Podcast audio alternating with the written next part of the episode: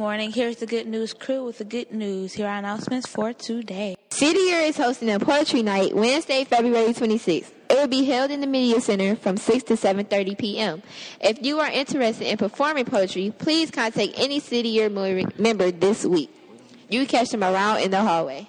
Not only is tomorrow hump day, it's also what? Count day? That's right. Count day is tomorrow. So, guys, please be on time and please be here. Thank you. This week's Student of the Week goes to 9th grade Diamond Kelly, 10th grade Richard Allen, 11th grade Bryant Barber, and 12th grade Kevin Felder.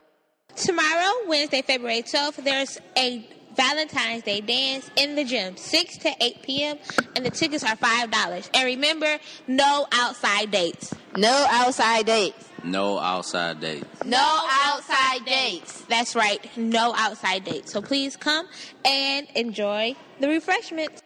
Remember, there will also be a cutest couple award, so make sure you bring your sweetie and y'all look nice so y'all can receive that award. Carnations and roses will be sold and you can give them to your sweetie. Roses are $2 and carnations are $1. They will be given to your sweetie during first and or second hour. Tomorrow, Wednesday, February 12th, there will also be a dress down day. So please come out in your pink, red, or your white for the theme of Valentine's Day.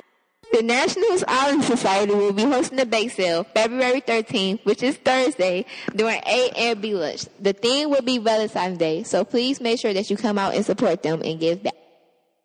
GNC is what? Out.